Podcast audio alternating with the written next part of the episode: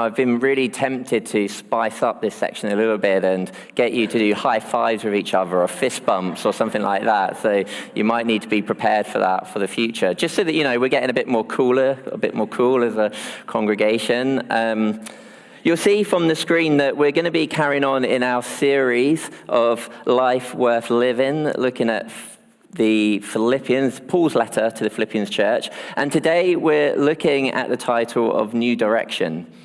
And actually, when I was first given this title, it kept on reminding me of a conversation that I had with somebody recently. And I was really hoping this person was here, but Gordon isn't here today, is he? I think he might be on holiday somewhere. But where is he? Oh, there's a football tournament today, of course. So he's got more important things to do. Um, well, you'll be able to tell him all about this because I think he would have loved this. So a couple weekends ago, we had our Wanda and Nata, and at the end, I gave. Um, a couple of people lift home, and Gordon was one of them.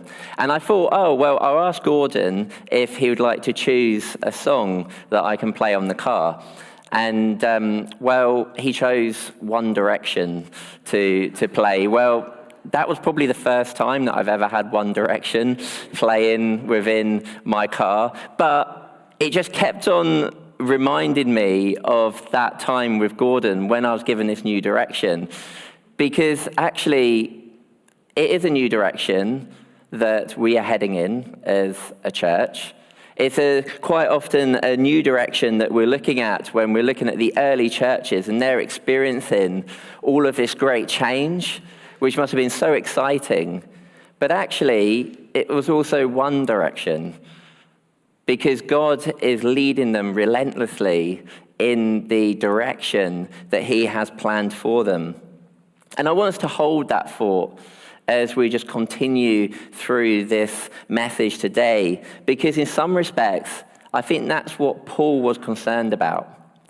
Is he was concerned that the church, his friends at Philippi, were not only heading in a new direction, but they were also heading in the one direction, in the right direction that God was calling them on. So you might want to open your Bibles because I'm actually going to be looking quite a lot at the passages, and you might find it helpful to follow along. So this is at Philippians chapter 2 and verses 12. And verse 12 begins with therefore. And the word therefore normally means that to understand where we are now, you need to look back at what's come previously.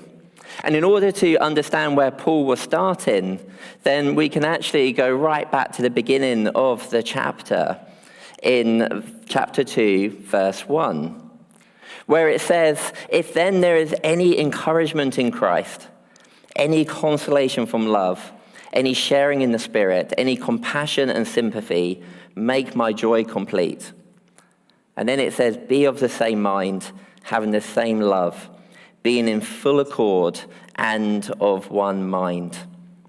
And then skipping to the beginning of our verse for today. So this is in verse 12. It says, Work out your own salvation with fear and trembling. For it is God who is at work in you, enabling you both to will and to work for his pleasure. I love this idea that we have here, this, this image that Paul's trying to put into the minds of those at Philippi. It's capturing this sense of the Philippians, which also talks to us today, of trying to work out what it is that God is working within them. We can often make the mistake when we're reading a letter like the Philippians to read it from an individual perspective. Because the language can sometimes sound like it's speaking to us individually, whereas actually we'll see that Paul is speaking to the whole church. And in this, he's talking about each and every person within the church seeking to move forward in the same mind as they work out what God is working within them as a community. In this sense, Paul talks about this idea of being obedient, of being obedient to God's will in our lives, not just individually, but also how we can be obedient to God's will as a community, how we can be obedient as a church. And it actually says something here which, in first reading, can seem a bit, oh, it says we are to do this with fear and trembling. I wonder what exactly that conjures up in your mind when you read verses like that. Is this suggesting that as we're being obedient to God, we should do it out of some sort of like heightened state of anxiety and nervousness?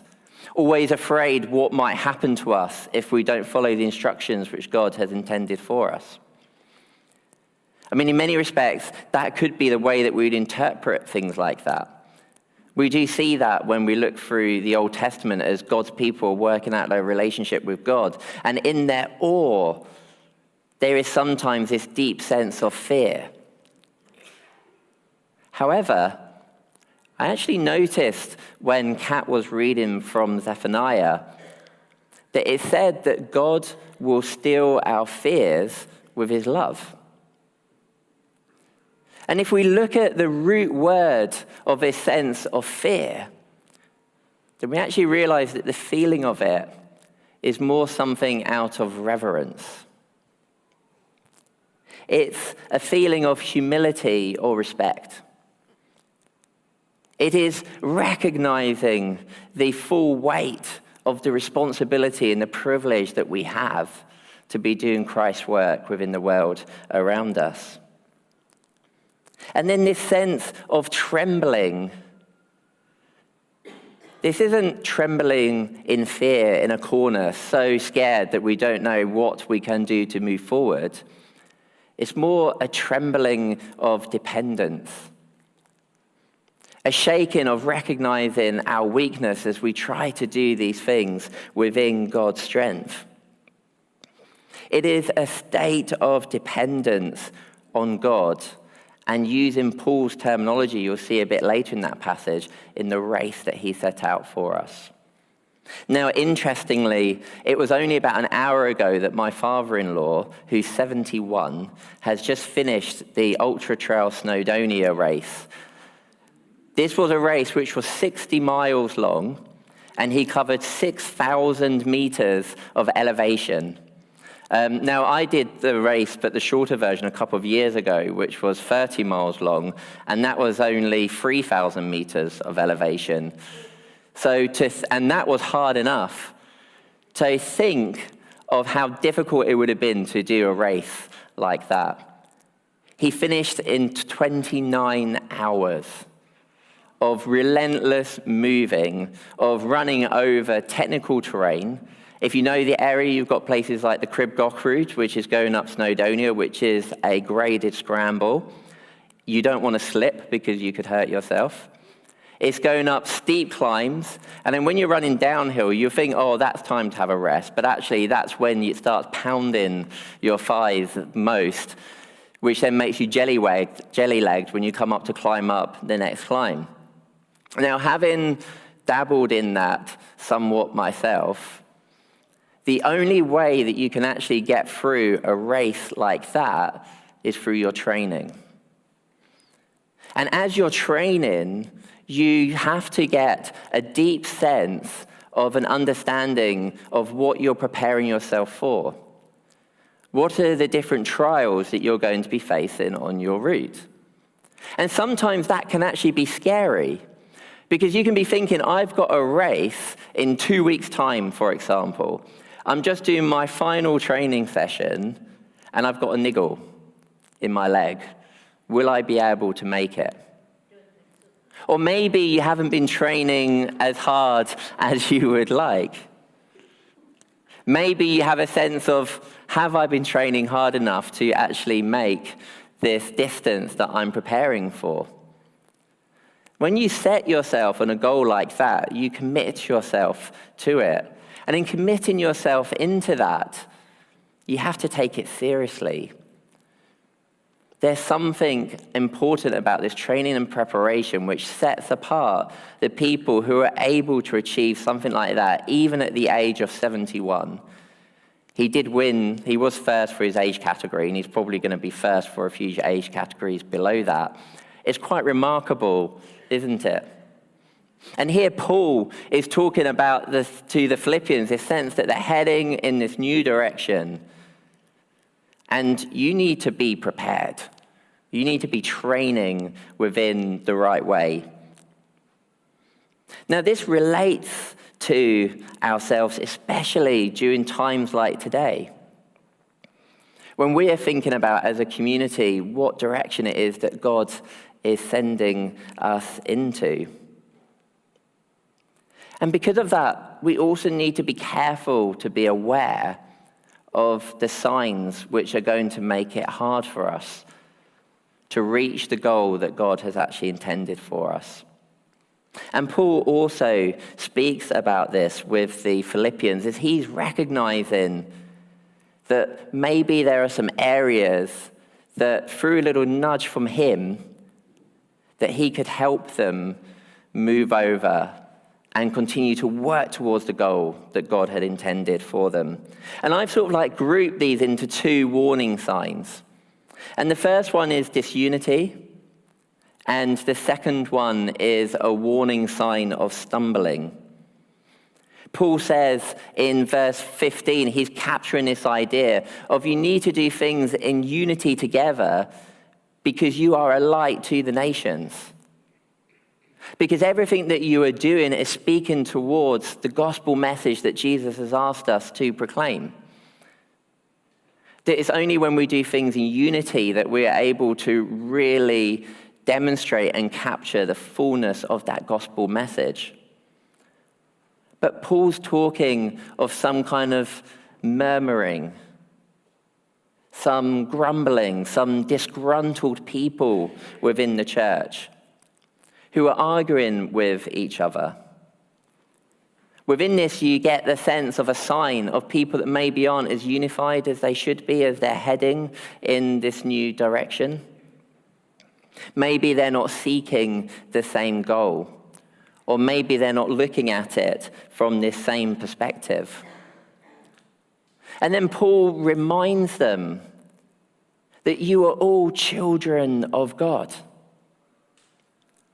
that being called together as children of God, that you have a responsibility to support each other, to come alongside each other, to maybe put aside some of the things which are nagging us in order to go forward together, seeking God's will for us as a congregation. It's about coming together as children to be bringing everyone along with the vision of that community to ensure that nobody is left behind. Paul is ultimately saying we need to do everything necessary to ensure our unity. Because it's only in our unity that we can work out what God is working within us. And then he talks about what I've called this sense of stumbling. He says at the beginning of chapter 3, beware in the translation that I've been using. Beware, beware. And I think he's saying, beware of tripping over ourselves.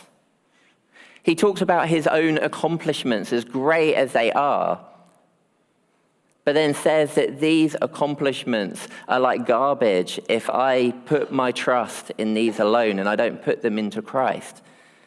Because these accomplishments only become liabilities.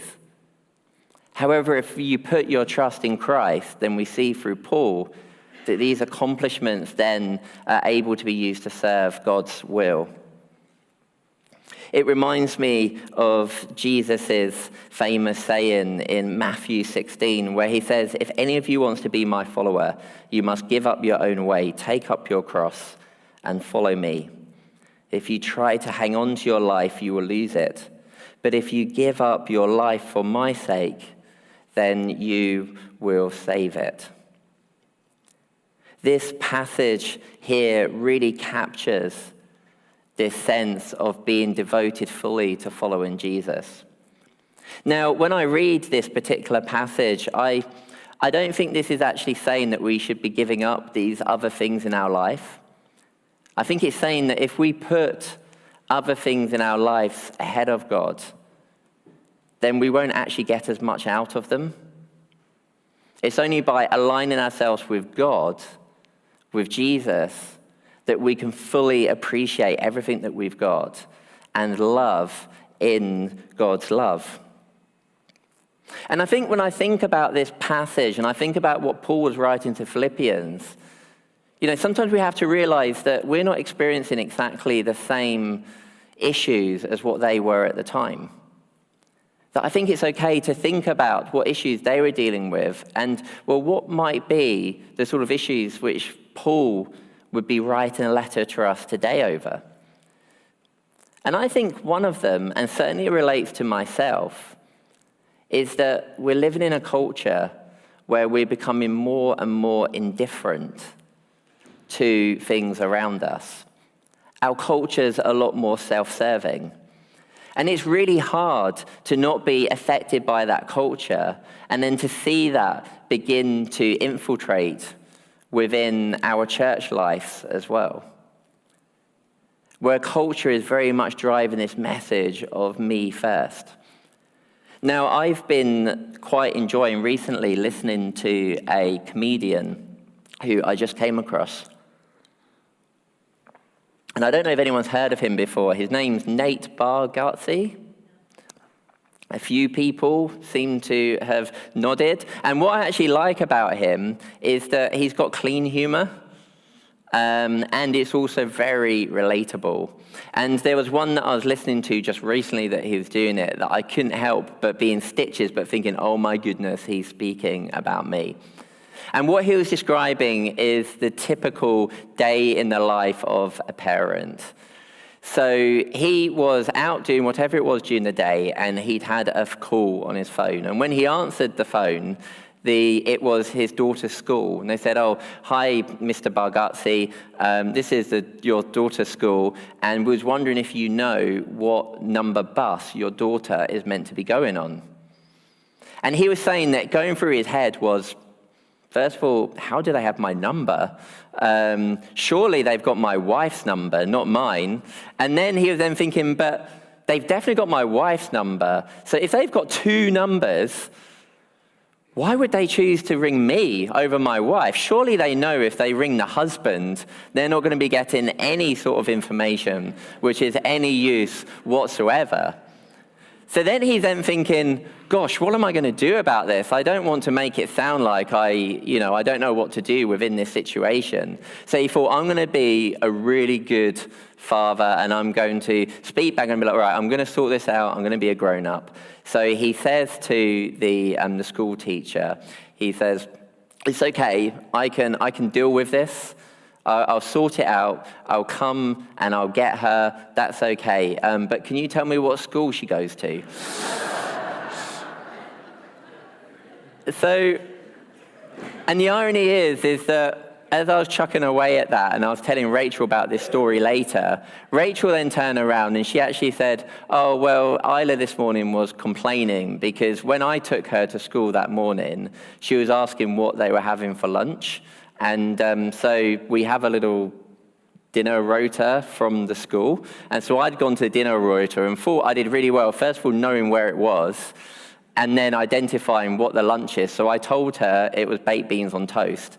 Well, apparently it wasn't baked beans on toast because the rota has some three column system that you have to work out what week it is of the term to work out what rotation they're on or something like that. And, and there was definitely something relatable there that Rachel, um, Isla was really disappointed because she would have had a packed lunch because she didn't actually like the lunch that they actually had that day. And I, I think there's, there is something relatable there, isn't there, about this, this idea of being so caught up in what we're doing that sometimes we, we fail to be fully on top of the important things. And I think we do need to be careful for us today that that isn't something which trickles into our life with God as well. Individually, in our personal journey with God, in how we're devoting our time to Him, how we're separating and blocking out times to spend with Him, but also in our church life as well. How we're managing our time to be able to support what's happening within the church. How are we using all of these amazing gifts that we've been given? Like what Paul had reeled off in terms of all these amazing things which God has given him which were a waste when he wasn't using them in God's service? How are we using these gifts as we're serving God in the direction that he's calling us in? Paul had said at the beginning in Philippians 1:20 that for him living means living for Christ. That if he lives for Christ and he frames everything within that, then he will get that sense of fullness in the direction that he's heading in. In putting his gifts to the place where they can be the most used and have the most benefit. And he reminds us that why this is so important, why it's so important that we need to ensure that we put our houses in order, is so that God's will for us for Christ Church can be fulfilled. And that within this, we are always seeking unity within his will. Because we see from Paul that anything else undermines God's will for our community. When there's disunity, when there's arguing, where there's mumbling, that isn't doing anything good for the life of Christ Church. That is undermining it. It is sending out a message of disunity. It is not being a light to the nations, it is been something far from it. When we become so preoccupied in ourselves and we think we don't have time for Christ, then we're also not following God's will within our lives. We're not pursuing what it is that He's called us to do. And Paul uses this really raw sort of like term, which is meant to make us react when he says, not, don't be like this crooked and perverse generation. And we can see within that that Paul is actually capturing the sense of the language of God's people as they were dealing with Israel, or as Israel was dealing with God and how it's a very tumultuous relationship. How it's a relationship that when they strayed away from the will of God, they also swayed into areas which weren't good for them. And this sentence of crooked and perverse, it definitely seems to be referring to a passage in Deuteronomy. In Deuteronomy chapter 32. And it's one which is quite well known because you might remember it from a song that we quite often sing. And it starts in verse 1 by saying, Give ear, O heavens, and I will speak. Let the earth hear the words of my mouth. May my teaching drop like the rain. May my speech condense like the dew, like gentle rain on grass, like showers on new growth. Isn't that a lovely image of God's word speaking like a gentle rain? Of feeding the grass as it begins to grow. And he says, For I will proclaim the name of the Lord, ascribe greatness to our rock. The rock, his work is perfect. Do you know which song we're capturing now? And all his ways are just a faithful God without deceit. Just and upright is he. But then it says, Yet his degenerate children have dealt falsely with him, a perverse and crooked generation. Do you thus repay the Lord, O foolish and senseless people? So here's God, our rock. And yet, time and again, people have a tendency to not put their trust in that rock, to not align their will with the rock, to allow that gentle rain to create new growth. But isn't that what we want? Don't we want to get a sense of what God's vision is for us as a community? Well, to do that, we need to align ourselves with Christ. To really seek together to understand, to discern what it is that God is working within us. And we can only do that as a community because it's as a community that God is actually speaking to us, unfolding his plans for us.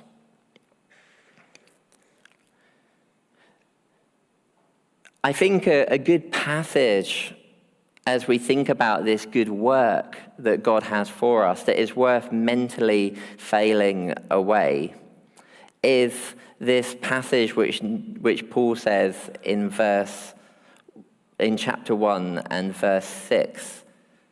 I'm way back with my slides there. It's a bit further along, actually, there, Scott.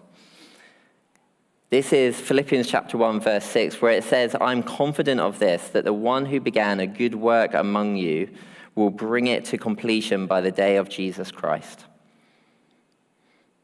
So I'm confident of this, that the one who began a good work among you will bring it to completion by the day of Jesus Christ. Then in our passage today, it says, Work out your own salvation with fear and trembling, for it is God who is at work in you, enabling you both to will and to work for his good pleasure. That is what we're called together to do. This is the new direction that God is leading us on. When I think back to Gordon's conversation in the car and he asked me to listen to One Direction, this is the, the real One Direction that God is calling us on. There is only one direction that he's calling us in. And this should be exciting.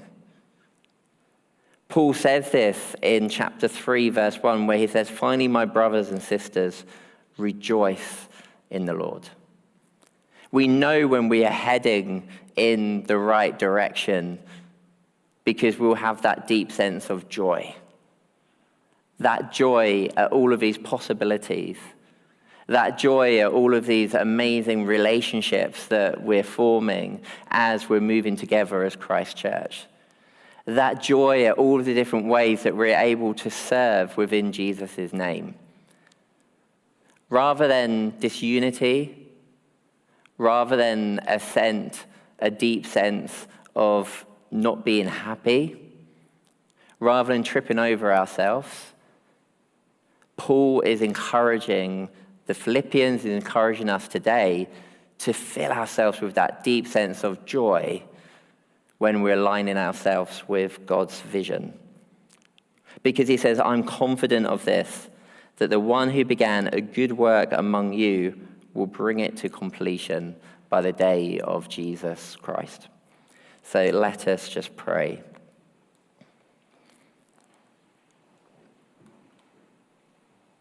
Heavenly Father, we, we thank you for Paul's letter to the Philippi church. We thank you for the relationship that he has with them, that he looks on them so affectionately, and yet he's concerned for them. He's given them a nudge that they won't lose sight of the direction that God is leading them in. And we pray that today that we'll learn from this, that as we gather together when God is doing something new within his church. That we will always be seeking to gather together in unity, to work out together what it is that God is working within us. We pray, Lord, that we will take the time to reflect on all that God is doing amongst us and that we will be filled with his joy within that. We pray all of this in Jesus' name. Amen.